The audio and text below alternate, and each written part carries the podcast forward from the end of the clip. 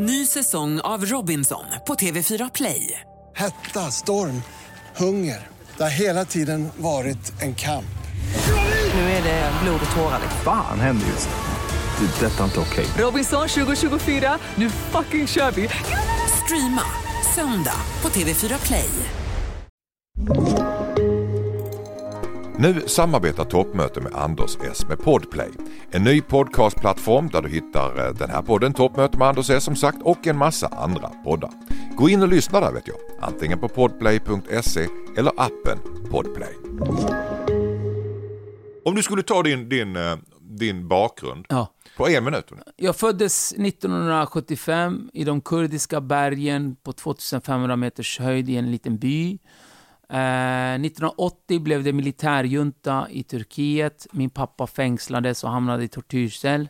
Sen eh, flydde pappa. Vi blev ensamma utan far i två, tre år. Vi flydde då från eh, Turkiet över till Syrien och tack vare Sida så kom vi då, återförenades vi och kom då till Sverige där pappa hade varit sedan ett år. Och nu har jag bott i vårt vackra land i 36 år och jag har gjort militärtjänstgöringen och eh, de tittade på mig när jag var 19 år gammal, ung, arg, kurdisk muslim och tänkte att han blir en bra sprängämnesexpert. Så. ja.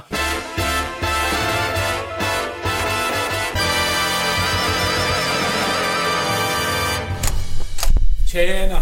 Halloj där! Eller förlåt att jag är sen. Det är bra. Det är bra. Jag åkte fast. Av snuten.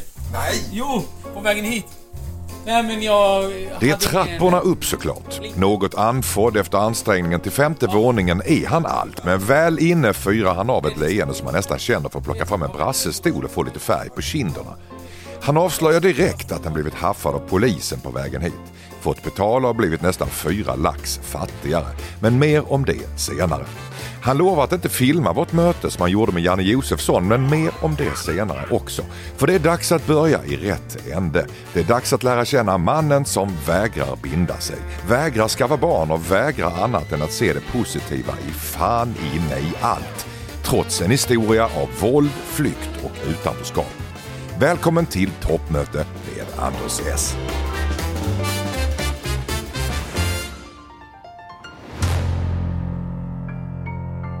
Min gäst har parkerat sig i fåtöljen framför mig och jag vill ha fullständiga personuppgifter. Hej, Özz Nordsen heter jag. Jätteglad att få vara här.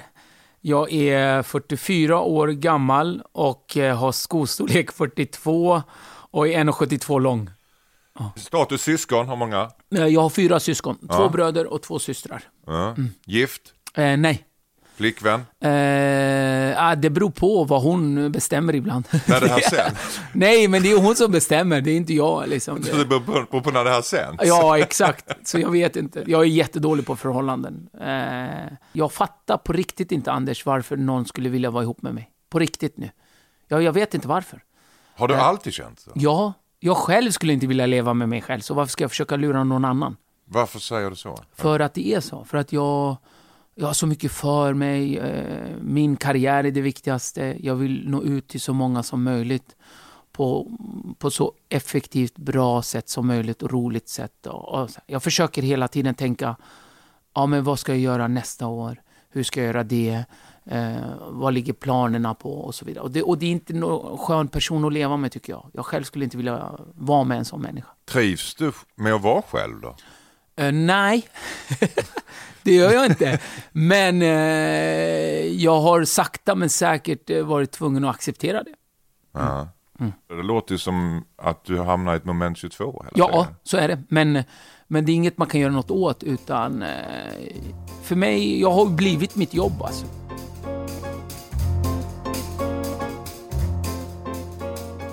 Men Özz-Nudgen, det är, det är bara det? Du heter bara, du har två namn bara?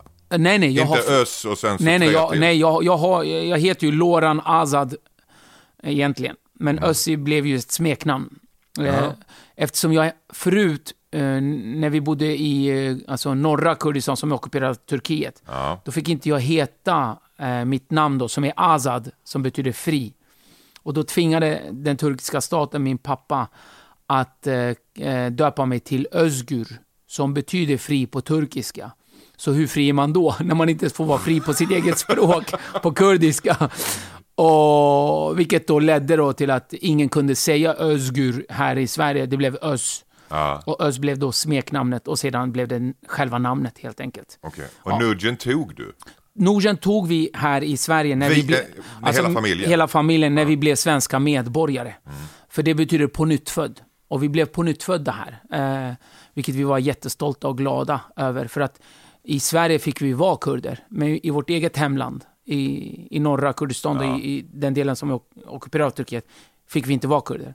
Så- Tog, ni Nugent det nya namnet direkt när ni kom? eller? nej, nej, utan när vi Tog blev svenska medborgare. blev svensk. Ja. Var, det, var det många som gjorde så, kurder som kom Ja, hit? det är en hel del kurder som har gjort så. Aha. Och de har tagit eh, kurdiska namn, eh, alltså sina originalnamn eller nya då. Eh, eh, för oss betyder det jättemycket att, att, att få bli svenska medborgare. För då blev vi också en del av ett samhälle, en del av ett land. Eh, vilket vi var jättestolta över. Mm. Hur gammal var du när du blev svensk medborgare? Eh, alltså det tog väl en fem år, så jag var väl, eh, ja, vi, kom ju hit när jag var åtta och ett halvt. Så ja, då blir det 13, 13 och ett halvt. Där. Du är 44 och fyller 45 i år. Ja, Är det viktigt? Eh, nej, eh, jag tror att ju äldre man blir, desto eh, mindre viktig blir åldern, säger man. Men jag tror att det blir viktigare och viktigare. Det, det, jag skulle precis säga det. Mm. Det blir jätteviktigt. Alltså till och med Johan Ulveson som fyllde 66, han sa 60, 65 och ett halvt. Ja, man blir som ett barn igen. barn. fast åt andra hållet. Exakt. Du är ju en, en konstnär, du är skådis, du är egen företagare. Du är ju den i kultursverige som drabbas väldigt, väldigt hårt av de här restriktionerna. Mm. Eh, Om du bara skulle måla upp en bild, hur illa är det? Ja, eh, det ser jätteilla ut för alla som är entreprenörer och egenföretagare. De flesta av mina kollegor har det jätteknapert just nu alltså. Hur överlever, jag tänkte med de som är de jät- jättestora namnen, du tillhör, du har väl en buffert gissar Ja, jag? ja. Men det finns väl många som inte har Exakt, och, det är det, och de är det ju verkligen synd om. det? Oj, nu tog ett plan här bara. Ja, men det är bara skönt ju. Ja, det är skönt, det är Men det är bara en live-känsla. helikopter. Jag vet inte, flyger folk? Ja, Det- men det är en helikopter. Malmöflyget går ju precis, jag bara väntar till den dag där den ska landa in på min terrass. Vi är väldigt svängning för vi har gått från att ha flygskam till att vi är oroliga för hur det ska gå med flygindustrin. Ja, exakt så är det. Exakt så är det. Det är Ja. intressant. Hur går det med fordonsindustrin? Ja, men det är väl... plötsligt börjar man värna om det Ja. som har varit ett hatobjekt. Ja, Eh, ja, det är så konstigt Men det är, är det inte så då att eh, coronahysterin här är ju, för miljön har väl aldrig bort, mått bättre än Ja. nu egentligen? Ja, Så att- innan, innan jag precis blev stoppad av polisen på vägen Ja, det ska hit. vi- det ska vi prata men, om nej, också, Men, nej, ja. men, då lyssnade jag ju på radion. Mm. Luften i Stockholm har inte varit så här rent på hur många år som helst. Så mm, det kan nog, det här kan nog rädda fler liv. Du tror så? Alltså, Du menar på, i ett 200 års perspektiv? Nej, nej, nej, luftföroreningarna. Ja, detta år kommer vara det året där, där, fler räddades på grund av att man stoppade hela samhällen från Än att vad röra som sig. dog i corona? Än vad som, en som var, kun- kunde ens ha dött i corona, tror jag till och med. Det, där, det, där, det där vet jag, kommer du nog få, få mothugg för? Nej, det kommer jag inte. Nej, okej. Det tror jag inte. Eller det skiter jag i. Jag är fan en, en, en komiker. Vem fan bryr sig vad jag säger? Ja men allvarligt. Jag är inte- Faktakolla aldrig ja, nej, men alltså, vad fan tror jag? Jag är inte Anders Tegnell eller, eller, eller Giesecke eller något sånt här. Nej. Ja. Det är skönt att vara komiker för man, man behöver inte faktakolla sig riktigt utan, nej då, jag vill ju bara ha ett garv. ja, men det där stämmer ju inte heller. Vi komiker har fått löpa gatlopp för skämt som folk inte har gillat heller. gör jag, jag Ja. vet. När coronan kom då första gången, du vet när man började prata om det, att det var från Kina och allt det där. Och jag kände då för första gången då att, för, alltså jag kände mig, för mig som, alltså var det en välsignelse. För, för första gången på flera decennier så var ju folk mer rädda för kineser än för sådana som jag från Mellanöstern. Alltså jag tyckte det var, det var skön känsla. Nej men vad, vad skönt när rasism drabbar andra. Alltså, du vet, det är så här, jag gick omkring som en fri man på flygplatser, ingen stoppade mig fast jag hade skägg och liksom, konstig blick och palestinasjal.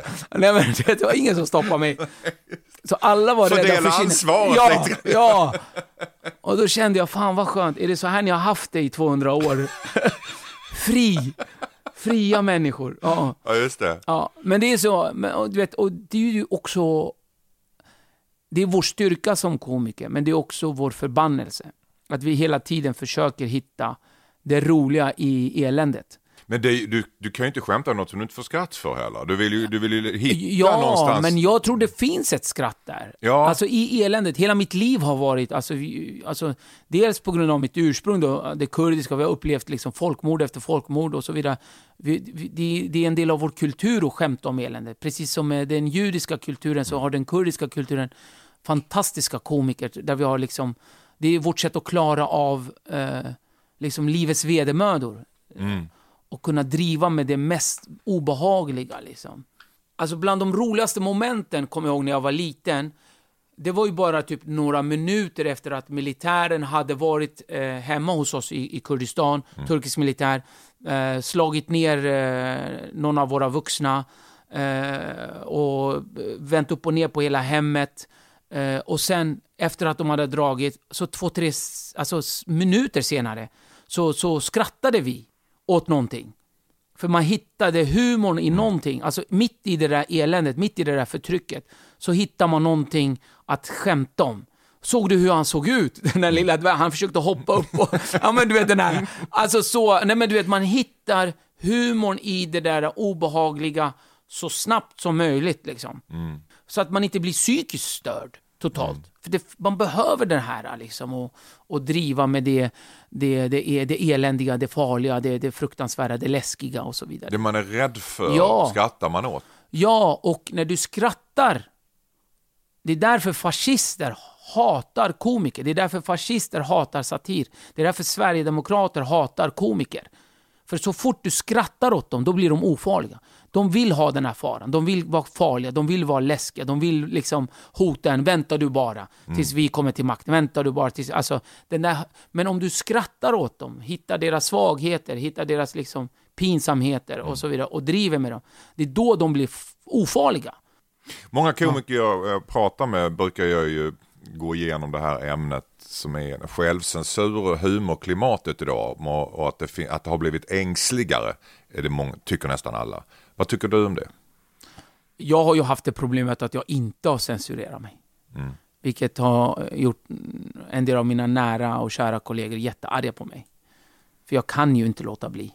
Och det är det som också, det är ju det, är det som är, tycker jag då, på ett sätt är min styrka men också min förbannelse. Jag måste ibland hålla käften, men jag gör inte det, vilket hade varit bra för mig. Men jag orkar inte, för att jag tycker att det är för... Ja, men det, är- det, det är ett jobb vi har, alltså på riktigt, och det är en plikt också. Men jag känner också samtidigt att hade jag varit lite smidigare, lite smartare, lite liksom i mina skämt, då kanske det hade gått bättre för mig. Men jag är inte så, jag vill inte heller vara så. Och det, och, och det retar en del. Finns det ämnen att skämta om som har blivit känsligare idag än låt säga för fem år sedan? Det beror på vem du frågar, tror jag. För mig finns det inget.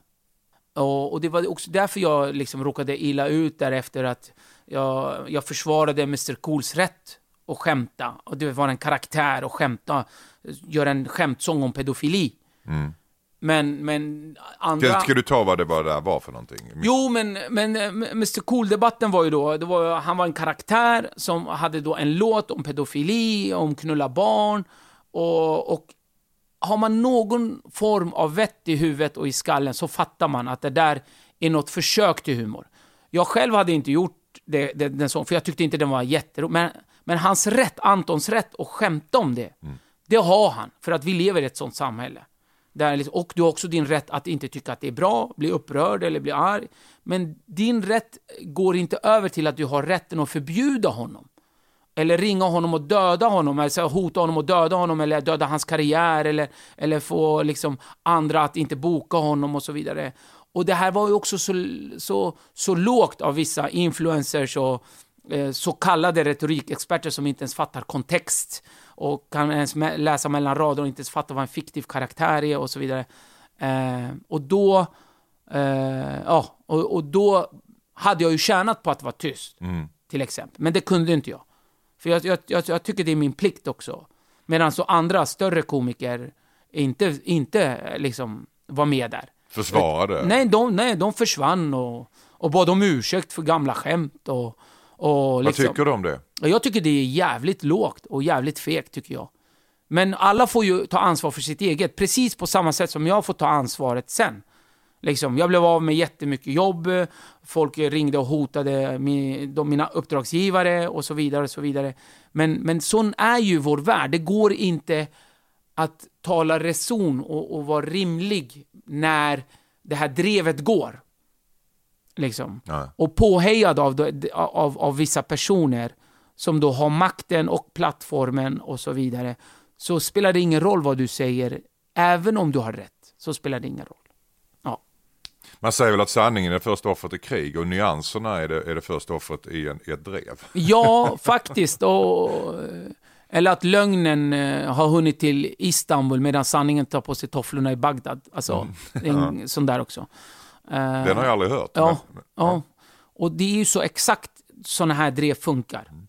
Eh, alltså, och de kommer med nya lögner om en och så vidare och så vidare. Och sen helt plötsligt så ringer en uppdragsgivare. Du, jag tycker inte att det, det känns olustigt. Vad, vad är det som har hänt? Men det där stämmer inte. Ja, men ändå, vi har pratat då. Ja. Och då vinner ändå drevet. Ny säsong av Robinson på TV4 Play. Hetta, storm, hunger. Det har hela tiden varit en kamp. Nu är det blod och tårar. liksom. Fan händer just nu. Det. Detta är inte okej. Robinson 2024, nu fucking kör vi! Streama söndag på TV4 Play. Ett poddtips från Podplay. I podden Något Kaiko garanterar östgötarna Brutti och jag, Davva, dig en stor dos skratt. Där följer jag pladask för köttätandet igen. Man är lite som en jävla vampyr. Man har fått lite blodsmak och då måste man ha mer. Udda spaningar, fängslande anekdoter och en och annan arg rant. Jag måste ha mitt kaffe på morgonen för annars är jag ingen trevlig människa. Då är du ingen trevlig människa, punkt. Något Kaiko, hör du på Podplay. Därför är gardinerna.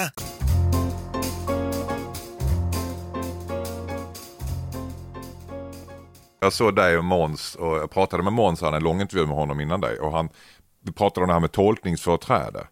Vad man kan skämta om och inte. Att om man sitter, om man är handikappad eller funktionsvarierad så kan man skämta om det. Om man är jude så skämtar man om det. Om man har tolkningsföreträde. Måns sa så att han kan skämta om etnicitet, om islamisering, om muslimer, om du är med.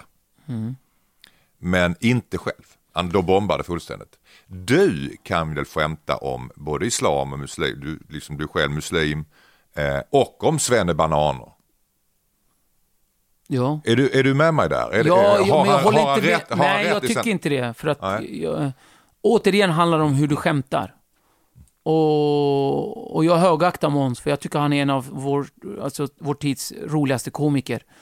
Och, men jag tror bara mer att det ligger i en rädsla hos honom, för ha- han har den skickligheten att kunna skämta om allting.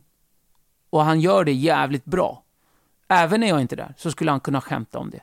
Men jag tror att hans, hans inställning till att det inte går för att han står där och gör så, tror jag att det lyser igenom sen. För, a- alltså, stand-up handlar ju också en del om självförtroende.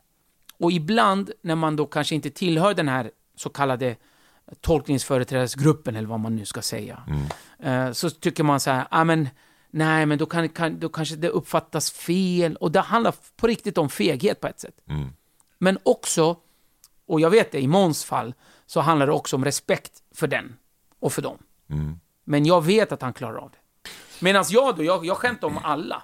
Det spelar ingen roll. Alltså, Du gör verkligen det? Jag gör verkligen. Och du vet, liksom, om, om, om, om hen sitter i rullstol, om hen har kippa eller, eller turban eller, eller vad fan som helst. Liksom, vi måste, och jag gör det med flit ibland. Liksom, vi var ju till exempel, eh, vi har någon sommarturné med olika standup-komiker. Och det var jag, David Batra, Måns Möller, Johan Glans, eh, eh, Marika Karlsson, Ann Westin och sådär. Vi var på någon sommarställe, sommarstad i Sverige och skämde. Och, och vi går upp, det är 1700 pers i publiken, längst fram så är det en, eh, ja, en snubbe då i en sån här jättestor rullstol. Och så har han med sig då tre personer som bara har hand om honom liksom. Eh, och och han, har, han andas från ett sugrör, det är någon sugrör till hans, och han, han styr hela grejen, typ med en lillfinger eller ett finger eller en pekfinger eller vad det var, någonting sånt. Så att, så att, och nästan alla de här komikerna kommer upp, ingen skämtar om honom, fastän han har tagit plats för åtta pers. han, nej men det är ju så. Och ingen, men alla skämtar om det där paret, unga paret, någon där bak, alla, det är så här, och ingen ser honom. Och, och folk bara, nej men du vet, här, men kan man... Och jag går upp och bara kör över honom. Vad fan gör du här? Du har tagit plats för åtta pers. ja, liksom, det är så här typiskt er. Också, det är samma sak med handikappplatserna med bilar, P-platserna. Det är aldrig någon där och de är alltid större. Och du vet. Och, och nu har du tagit plats för åtta pers. Okej, du har betalt. Men dina tre så kallade sköt, de kommer in gratis. För så är lagen. Och det är, vi förlorar pengar och det är ditt fel. Ja, du vet. Och jag höll på och höll på och så sa jag så här, ja hur, hur, hur är dina skötare, är de bra, kan du sparka dem? Nej det kan ju inte du göra, för du kan inte sparka någon. Och så vidare, och så höll jag på och ge. Och efteråt så kom han och sa, tack för att du såg mig. Och han skrattade och jag, jag skämtade vidare när han höll på. Jag, jag bara, jag vet inte om du håller på att skratta eller håller på att dö. Jag vet inte, det är ett farligt läge. Och sådär. Men han såg sig sedd. Och det är då det blir rättvist i vårt samhälle. Det är då liksom, när man kan skämta med alla på samma sätt. Varför ska han känna sig utanför? Varför ska man inte kunna skämta om honom och med honom? Allt handlar om hjärtat, alltså vad du gör med, alltså. Ja, jag var ju jättehård, chocka, alltså om folk, om, om någon vill missuppfatta det så missuppfatta. Hur kan du säga så till någon som sitter och ja, men vi har kul, jag ser det i ögonen, vi har roligt. Han fattar att jag skojar och, och, och jag fattar att han är med och vi har roligt liksom. Vad var de andra komikerna rädda för? Ja! Johan Glans stack åt andra hållet. Måns Möller bara gömde sig i sina... Liksom, det var så här jättejobbigt. Och, det är så här typiskt mig också att bli så här... För de vill inte se det här. Liksom. De vill, nej, nej, nej, nej, nej, nu håller han på och så där. du? Utan att recensera dina kollegor Ös, men vad tror du de var rädda för? eh, När de inte vågade ta i ämnet med den här personen som satt i rullstol. Nej, men jag, jag, jag tror det var exakt så som du säger, det här med tolkningsföreträdet. Alltså, jag hade typ Jesper, eh, Jesper Odelberg varit där i rullstol och var också liksom, du vet, hade någon form av eh, eh, CP-skada eller då kanske det hade varit okej tycker folk. Men det är inte sant. Det är en människa. Vi har med människor att göra. Vi, det finns bara en ras och det är vi människor. Folk, liksom, folk blir knäppa så här. Ja, men det här är en annan etnicitet, det här är en annan, eh, ett annat kön, eller det här är inget kön, eller hur ska vi göra? Alltså, var människa, skämta med människor på människors vis. Och vi är alla olika.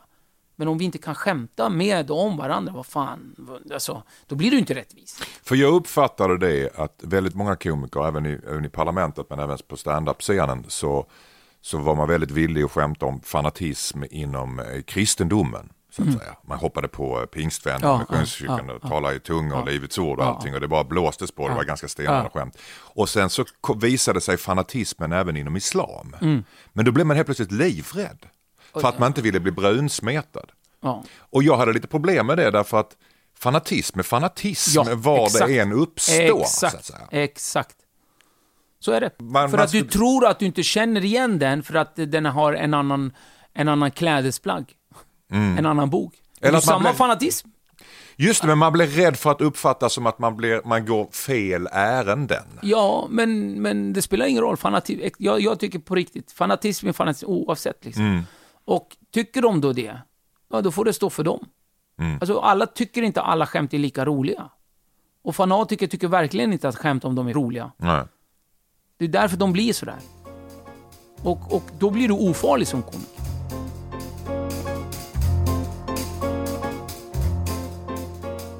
Tal om fanatism. Ja, vadå på tal om annat? Vad är Hälsofanatism. Du ägnar dig åt hälsofanatism Nej. Du nej. är emot all form av fanatism. Men jag skulle vilja påpeka att när jag pratade med Måns, Ja. både du och Måns har varit med i ett tv-program, 16 weeks of hell. Ja, Där ni ska gå igenom någon slags helveteskur Ja. för att komma i trim. ja. Eh, varför gör du det? Eh, alltså, när de ringde mig så vart jag ju förolämpad. Jag Är det lite bara- som, är det lite som ja, Biggest Loser? Ja, exakt så tänkte jag. Nu, nu ringer Tjockholmen och vill ha mig. Och jag blev så här förolämpad. Jag bara, vad fan? Alltså, varför ringer ni mig? Så här. Jo, men vi har sett dig typ sådär. Det, det ser inte bra ut nu liksom. Vi har sett dina värden. Ja, ja men det var, det var verkligen så. Skämtet att jag var medlem i KKK var ju sant, för korta knubbiga kurder. Alltså jag var verkligen liksom... Nej men det, jag såg ju för jävligt ut alltså. Du vet, det... Eh, Men nu går du igenom en helvetes Kul, eh, fyra ja. månader Ja, helt enkelt. ja. Och där ni bara får äta typ vattenkrasse och sånt där. nej, men det är 1200 kalorier. 1200 kalorier. Då. Och, Och jag pratade med Måns om det, Mm. för jag kommer till det. Och han sa eh, att du hade golat ner honom. ja, Men eh, så här sa han, du ska, vi ska, vi ska Ja, spela upp ja, det här så roligt. ska du få höra. Jo, jag stod och tjuvåt en dammsugare så tänkte jag ingen såg det här. Men såklart var ju Öst tvungen att skvallra till det här i allt i programmet. Alltså golar och inga polare. Det var inte okej. Det är lågt. Det är, det är oerhört lågt alltså. Ja, Ja. Blir man inte utesluten då? Det är ju två gånger. Alltså, eller kan man hålla på och fuska så där länge som helst? nej men Måns eh, är ju sådär att han kommer alltid tillbaka starkare. Det ju Tror jag det när man- har ätit så mycket. Ja, det jobbiga för honom var ju så här, Anders. Han, han gick upp, det här är, det här är helt sjukt och, och sant också. Han gick upp 1,2 kilo dagen efter. 1,2 kilo gick han upp dagen efter och tränaren Tony Andersson, som har kommit på det här med 16 weeks of hell. Alltså den utskällningen Måns fick. Han kände sig som en liten femåring som hade vet, blivit, åkt fast för snatteri. Men han hade inte fått den utskällningen om inte du hade golat ner honom. Nej, men Måns, är också väldigt ärlig. Han, han sa det själv till tränaren. Okej.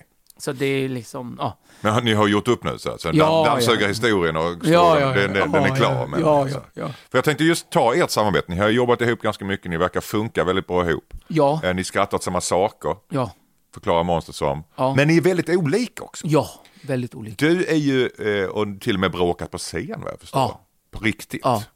ja. Du är vänster, Ja. väldigt vänster. Ja. Han drar väl lite grann åt det liberalare hållet. Ja, höger. Jag är vänster och han är höger. Var är, det är så. Var är, var är Måns helt ute och cyklar politiskt tycker du? Alltså, som Måns är som person, så är han vänster. Mm. För jag känner ingen som är mer generös än honom. Han, han tar hand om sin omgivning, han tar hand om sig, han är väldigt mån om att alla ska ha det bra runt honom. Så det finns en solidaritetstanke hos honom som väldigt många vänstermänniskor borde avundas. För, alltså, för att jag känner också en hel del vänster som, som är såna jävla egoister. De snackar mest. Ja, de snackar mest. Medan Måns gör. Mm. Alltså. Men sen håller vi inte med varandra om, om, om, om, om skatter och om, om och individuellt ansvar och, och sådana saker. Nej. Men ni är ju ett bra exempel på det som jag tycker behövs mer i samhället. Att man pratar över gränserna. Mm. Ja. Att man inte är bara allt Nej. det man skriver på röstsedeln. Nej. Utan det finns andra delar av ens personlighet som är Ja, och, och, där man kan mötas. Ja, och, och, ibland erkänner jag, jag har fel. Men jag tror att när det handlar om grundläggande mänskliga fri och rättigheter, alltså demokratins bas, Mm. så är vi nog, där håller vi med varandra. Liksom. Skulle du kunna ha en god vän som avslöjar för dig att han röstar på Sverigedemokraterna till exempel? Ja, men jag skulle bli väldigt förvånad. Skulle jag bli. Och lite sårad. Men skulle du, skulle du avslöja vänskapen eller vad? Fin- Finns det liksom gemensamma värderingar ändå? Som man Nej, kan, men där finns det eller i- inga gemensamma värderingar. För att alltså, vi, vi måste vara på det klara med, Sverigedemokraterna är ett, ett, ett lite light nynazistiskt parti. Det är, alltså, den, den, är, den, är, den är skapad av före detta, ny, alltså före detta nazister. När man gör skillnad på människors essens, kulturella nedärvda essens, eller att judar inte kan vara svenskar, eller samer eller kurder kan bli svenskar och så vidare. Alltså, det är inte upp till dig att bestämma det. Oavsett om du är sverigedemokrat eller inte. Det är inte upp till någon annan. Det är upp till den individen. Just de där grejerna, liksom, när du gör skillnad på folks eh, alltså biologiska bakgrund. Mm. Alltså, då är man ju rasist. Och där går en gräns för mig i alla fall. Alltså, Gör, en, gör en fjärdedel av svenskarna det, tror du? nej, det tror jag inte. Det tror jag inte. Men du måste också ta ansvaret när du röstar på ett rasistiskt parti. Mm. Alltså, även om du inte är det, så måste du liksom... För, för så här är det också. När det blir den här fanatismen kring en, en sak, en nation, eller blod, eller en religion, eller en ideologi. De samhällena är aldrig bra samhällen. Alltså, vi flydde ju då från Turkiet, som då var fascistiskt. Och jag gick ju i skolan, i turkisk skola, där jag fick avsäga mig all min kurdiska bakgrund. Fastän mitt folk har bott där i 5-6 tusen år. Och, eh, och, och, och proklamera och säga att den är stolt den som kan kalla sig för turk. I Turkiet finns det bara turkar. De andra är turkarnas slavar. Står jag där och blir tvingad att säga som en sju, sjuårigt barn. För att det är fascistiskt. Och nu är det till och med islamistiskt också. Ännu värre.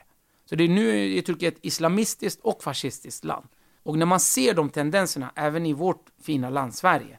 Klart jag som person, som svensk medborgare, blir orolig. Vad fan är det som händer? Så hur många språk pratar du? Jag kan eh, kurdiska, svenska, engelska, franska och turkiska bra. Och sen eh, klarar jag mig på eh, ja, spanska, italienska och lite arabiska och persiska klarar jag mig. Jag förstår vad de säger och skulle ku- nog kunna klara mig. Just det vi jobbar med också, Anders, det här med vår humor. Alltså just inom humorbiten. Det är först när du kan skämta på ett annat språk som du kan det språket. När du kan få urbefolkningen att skratta på dess språk, då kan du det språket. Något som jag tycker är intressant med, med, med modersmål, det är hur om personligheten förändras när man pratar det språket. Ja. För att när jag pratar, om jag skulle prata rikssvenska, Ja. så försvinner Anders. Ja. Hur, hur, hur, var- var, var är du dig själv? Man brukar ju säga att, att, att man är det man drömmer på det språket. Och jag drömmer ju både på kurdiska och svenska. Så att, jag vet inte. Jag behärskar ju bägge språken väldigt, väldigt bra. Känner du att din fall. personlighet förändras när du pratar de olika språken? Eh, ja, för mig är det mycket, mycket lättare att skriva dikter på kurdiska. Det flyter på mycket bättre. Uh, Medan då på svenska blir jag mer faktisk och kunskapsbaserat. Så kan man väl säga. Okej, Mm. så den poetiska sidan Ja, är mer kurdisk? ja, Okej. ja. Men om du ska vara, rabbla, du ska killgissa, du gör det på svenska. Ja, exakt. Ja. Ja. Ehm, när, tyck, när upptäckte du att humor var din grej? Det har jag fortfarande inte upptäckt. Jag gör det jag tycker är viktigt och roligt just nu. Det är därför jag gör mycket teater också. Folk förstår inte det Anders, men jag har gjort mer teater än stand-up. Alltså jag har stått mer på, på, på teaterscenen än på stand-up-scenen. Känner du dig mer hemma som, som så att säga, dramatisk skådis än som, som komiker? Nej, jag känner mig hemma på en scen. Sen spelar det ingen roll om det är i tv, ett pro- tv-program eller... Alltså jag bara har en scen, en plattform. Kommer du ihåg första gången som du gjorde ett stand-up-gig? Ja då. Ja då. Det var på Ängelen i Gamla stan. Jag testade då. Eh, maj 99. Och då gick det bra. Så andra gången gick det åt helvete. Och då, och då var jag, det är så typiskt mig också. För då började jag analysera, varför gick det bra första gången och inte andra gången? Hade det varit tvärtom hade jag kanske inte fortsatt. Har du aldrig lidit av scenskräck eller? Jo, jag gör det varje dag. Det är så? Ja, varje gång man uppträder. Herre Jesus, alltså man, varje gång man ska upp. Jag har ju haft problem med min självkänsla i många år. Också så här, är jag, är jag så bra? Är jag, vet, man känner sig ibland. Var kommer det ifrån? För Jag du, vet men jag har alltid, liksom, man har alltid känt sig otillräcklig, tror jag.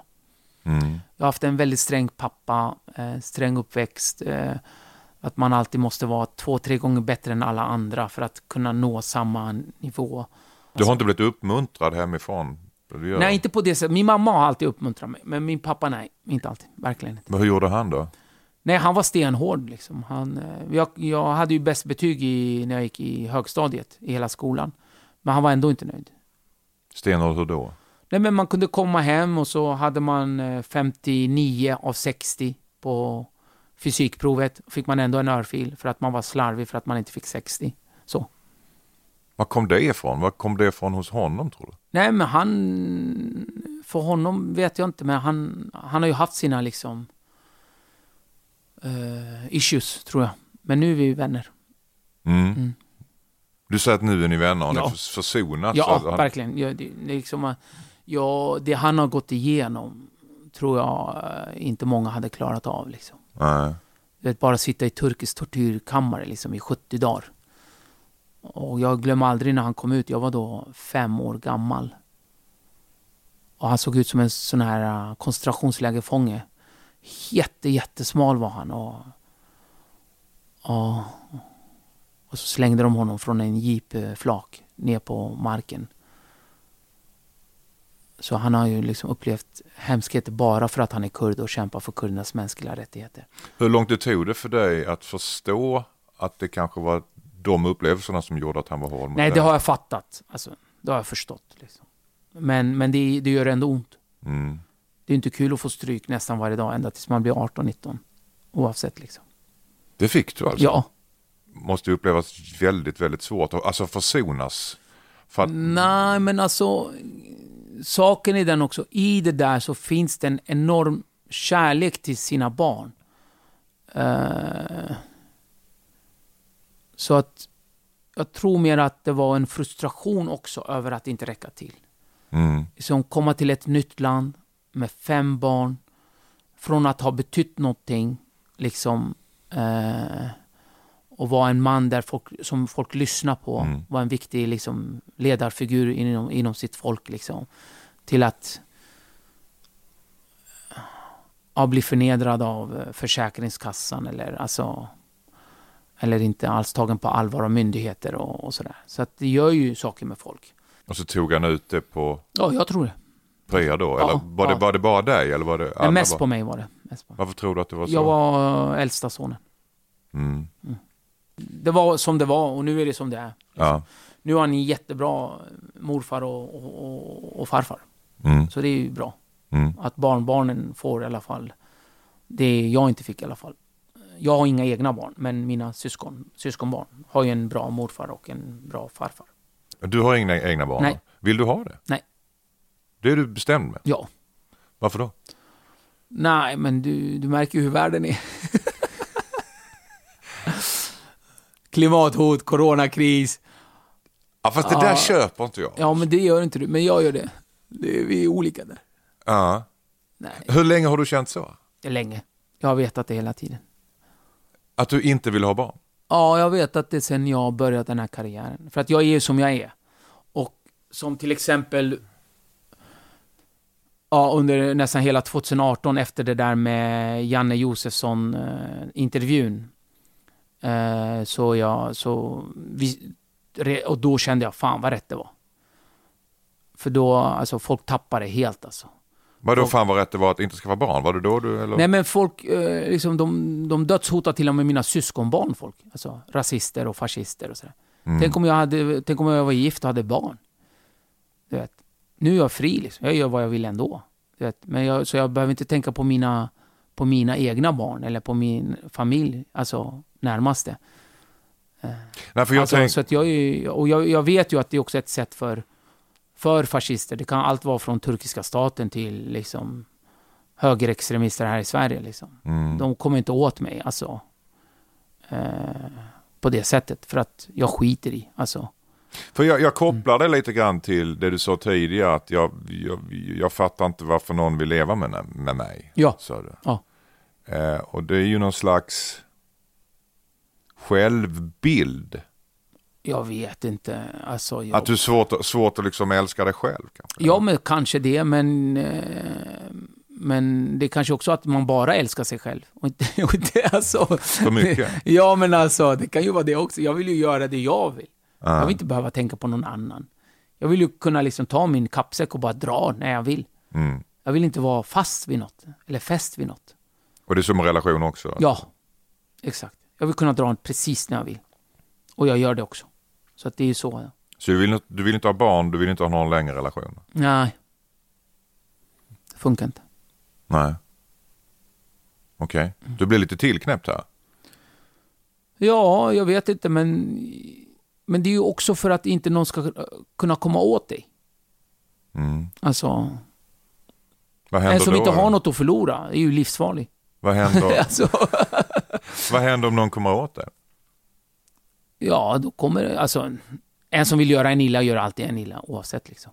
Mm. Men, eh, men då gör ju den personen bara mig illa. Alltså, Mm. inte mina barn eller Har du knipsat dig? hur då knipsat? Jaha, nej. Säd, ja, sädesledaren? nej, nej, nej, nej. Steriliserat? Nej, för fan sånt där. Ingrepp och sånt. Usch, nej. nej. Fast det vore ju säkrast egentligen Ja. om, du, om du inte vill ha barn. Jo, jo, jo, men vad fan. Det är väl bara att, att ta det lugnt med vart du stoppar in det någonstans. Okej.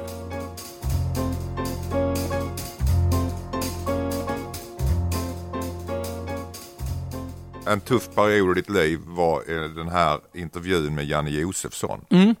i uh, Uppdrag granskning eh, där du blev anklagad för att du hade hyrt ut din sommarstuga till Akilov. Eller, Nej. hur- nej, hur- nej, nej, nej. Det var så här att det är ju... eh, Jag har en, eh, ett sommarhus tillsammans med min stora syster och hennes man. Ja. Och den är på Gotland. Så två år innan eh, dådet på Drottninggatan så har då den här terroristen Ak- Akilov då, Mm. eh, jobbat för ett företag, eh, måleriföretag då, eh, som min syster och hennes man har anlitat då. Ja. Så, och på grund av det eh, så vart ju jag då eh, tydligen terroristsponsor. För att han hade jobbat där två år innan själva dådet. Mm. Hur fan ska du veta vad en jävla målare ska göra två år senare? Och där, där du inte ens har betalt ut en krona, varken liksom privat eller via något av dina företag. Och då blir jag skyldig. Mm. Alltså, och i de här rasistkretsarna och även då bland eh, yttersta högern och högerdebattörer som sprider det här fortfarande eh, på Twitter och på sociala medier och sådär. Och då, då blev det så jävla konstigt eh, stämning för att man blev anklagad för något man inte ens hade varit med om, Mm. som man inte ens varit med och beställt. Som inte ens var, alltså, ah, det, var så, det var en konstig period. Men jag lärde mig jättemycket av den perioden. Och eh, det blev också en, eh, en, en bra reminder ve- vem, vilka som är dina vänner Mm. och vilka som vill dig illa. Och detta nosar Janne Josefsson upp Ja. och ska intervjua dig Ja. om detta. Mm. Eh, och det är, då bestämmer du dig för att filma Ja, intervjun själv. ja, Och jag har ju sett mycket Uppdrag granskning, jag vet hur de klipper och de har ju alla, Ja. de vet ju vad Ja. de andra, de vet ju eh, information hela tiden så de ska sätta åt dem. Ja. Jag tyckte det var lite sådär, lite smart gjort. Strategiskt sett så har du ju också full koll på om han skulle klippa sönder din intervju Mm. Ja. så har ju du någonting annat att Yes. lägga ut. Vilket är ganska smart. Ja, du är snäll du. Men det var inte så smart. Det måste man också vara självkritisk själv och, och, och, och sådär. För så här är det. Eh, I vårt land, Sverige, så är det så här. Det spelar ingen roll om du har rätt i sak. Jag har rätt i sak, jag vet det. Och allt är bevisat också. Det är, jag har rätt. Eh, men du får inte bli arg Nej. i svensk TV. Och särskilt inte inför, inför en Ja, granskande det tyckte jag journalist. inte var så smart av. Nej. Nej. Och, och, och i det här fallet då, så, får du, så måste du svara på frågor och du får inte ifrågasätta en journalist som ställer frågor. Liksom. Och det är en bra läxa. Du vet. Eh, men det folk inte vet, det är då liksom att i det läget så är man pressad från alla håll, man är mordhotad, man har en knapp där man ska trycka på om det är liksom, för man har så här säkerhet och det är poliser och det är skit och det är liksom så här, ja. Uh, och i det här, folk ska bränna mina hus och folk ska döda min familj och folk ska hitta mig och döda mig och, och uh, de har varit hemma hos mina föräldrar och ritat in hakkors i deras dörr och, och det är någon som försöker eh, röva bort min systerson från skolan och allt i det, precis där och då. Och i den här intervjun, jag sitter där med Janne Josefsson, jag vet hur de, hur de klipper och sådär. Och han vet om, Janne vet att jag inte har med det här att göra. För han har fått svar från min eh, systers man då. Eh, och, eh, och han lägger bara upp där min systers man skriver att jag vill inte vara med på TV. Fast min systers man säger så här, jag kan svara på alla dina frågor, mejla dem så kommer du få svar på alla dina frågor. Och det finns sms-konversation mellan dem. Men han tar bara ut det här och lägger upp. Och jag vet om att han vet det och han vet om att jag vet det. Och ändå ska han då försöka sätta dit mig som inte har med det här att göra. Och jag höll på då på Göteborgs stadsteater, jag skulle vara med i Hemsöborna och spela Karlsson, huvudrollen, det är exakt då, vet, jag är pressad och stressad och, och man är faktiskt inte mer än människa. Jag blir också arg. Och särskilt som kurd. Och blir liksom anklagad och ha samröre med en jävla islamist. Mm. Med en jävla terrorist. Vi som slåss mot dem liksom. Och det var det också. Så att jag blev så här, ja. Men eh, det var inte så smart av mig att i det fallet då bli arg på en svensk journalist som är mycket mer berömd än jag, mycket mer credibility än jag och så vidare. Så du ångrar att du blev arg men inte att du, du filmade tillbaka? Nej, nej, jag, alltså jag, man ska ju stå upp för sig själv. Jag vet, jag är alltid så här. När jag vet att jag har rätt och när jag vet att jag inte har gjort något fel, då, då slåss jag till sista blodsdroppen. För att sån är jag. Men vet du vad som var bra med det här också, Anders? Nej. Det var faktiskt att eh, jag behövde inte rensa min, eh, min eh, telefonlista. Nej, varför det? Nej, men du vet. De som blev kvar, de vet man ju. Mm. De är ju vänner. Mm. På riktigt. Var det många som hoppade av? Ja då. Som tog avstånd från dig? Ja, smygavstånd. Som du eh, blev, som försvann. Som du blev besviken? Nej. Ja, Nej. Ja, vet du vad? Man har levt så länge ändå så man blir inte besviken. Alltså människor är ju människor. Man får inte glömma det. Nej, men var det några vänner som du känner, han eller hon trodde jag verkligen, Ja då. Ja, men de försvann? Ja då. De stöttade inte upp när det blåste? ja så är det. Men, och, och det förstår jag också. Gör du verkligen Ja, jag gör faktiskt det. Ja. För man måste kunna förlåta folk. För att folk är också, alltså man är människa, man är liksom rädd, man är rädd om sig och man är, du vet så här. Man får inte glömma det också. För att, eh, och det är som det är liksom. Men, men eh, människor är ju både jävligt starka och jävligt svaga.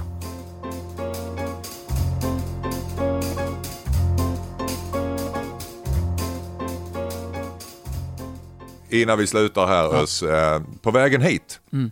så blev du eh, haffad av polisen, det var därför du kom sent. Ja! Vad hände? Nej, jag eh, använde inte blinkers. Eh, vilket inte alla gjorde heller, men, eh, men så är det. Och eh, det var ju bra. Nu fick Motorcykel. jag, nu fick jag ju, då fick jag ju lära mig det. Han var jättetrevlig, motorcykelpolisen. Och, Kände han igen dig? Ja, det gjorde han. Han, var, hur, hur går det för dig då nu? Jag bara, jag har blivit av med alla jobb till september, sa jag. Okej, har du 3600 kronor? sa Ja, nej, men han var, han var väldigt snäll. Fick du betala? Ja. Så jag skrev Det fick bara du göra? Ja, då. Nej, det är han- man- lite man, lågt. Nej, man ska inte komma undan bara för att man är den man är. Nej, men ändå. Jag tycker det, ändå det var bra. Det är mitt i coronatider. Jag vet. Folk är inomhus, Men folk går på knäna, Jag- det är ärlig men han ska där ge en liten lapp. Nej, men Anders. Svensk polis är jävligt bra. Faktiskt. Jag tycker det är småsint i Nej, dessa men jag tycker ändå, alltså svensk polis är faktiskt, alltså, jag har ju upplevt båda sidor självklart. Liksom, det finns ju också några som är, har varit fruktansvärda mot mig. Men, men de flesta överlag är jävligt schyssta. Alltså. Också så lite, lite typiskt svenskt. Nej, rätt ska vara rätt. Det var ändå bra. Jag gillar det där. Jag tycker det är bra. Det var rätt åt mig. Tack så jättemycket Tack för att att du eh, besökte min podd. Tack för att jag fick komma.